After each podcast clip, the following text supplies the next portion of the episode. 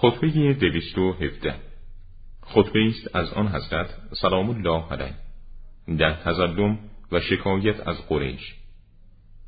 پروردگارا من از تو برای مقابله با قبیله قریش و از کسانی که مردم قریشی را یاری کردند یاری می جویم.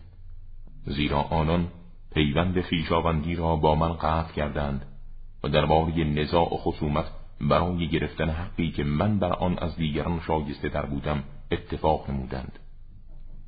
و گفتند آگاه باش تو می توانی حق را به دست بیاوری و اگر کسی دیگر این حق را به دست بیاورد تو باید از آن ممنون شوی. یا با تحمل اندو شکیبایی پیشه کن و یا با تأسف در حسرت بمیر. پس درباره وضع خیشان نگریستم. برای من نه یاری بود و نه دفاع کننده و نه یاوری.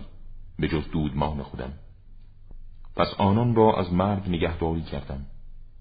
پس چشمم را در حالی که خار در آن فرو رفته بود روی هم گذاشتم و آب دهانم را در حال گرفتگی گرو از قصه فرو دادم و صبر کردم در خوردن غضب صبری که برای زائفه تلختر از هنزل بود و برای قلب در داورتر از لبی شمشیر.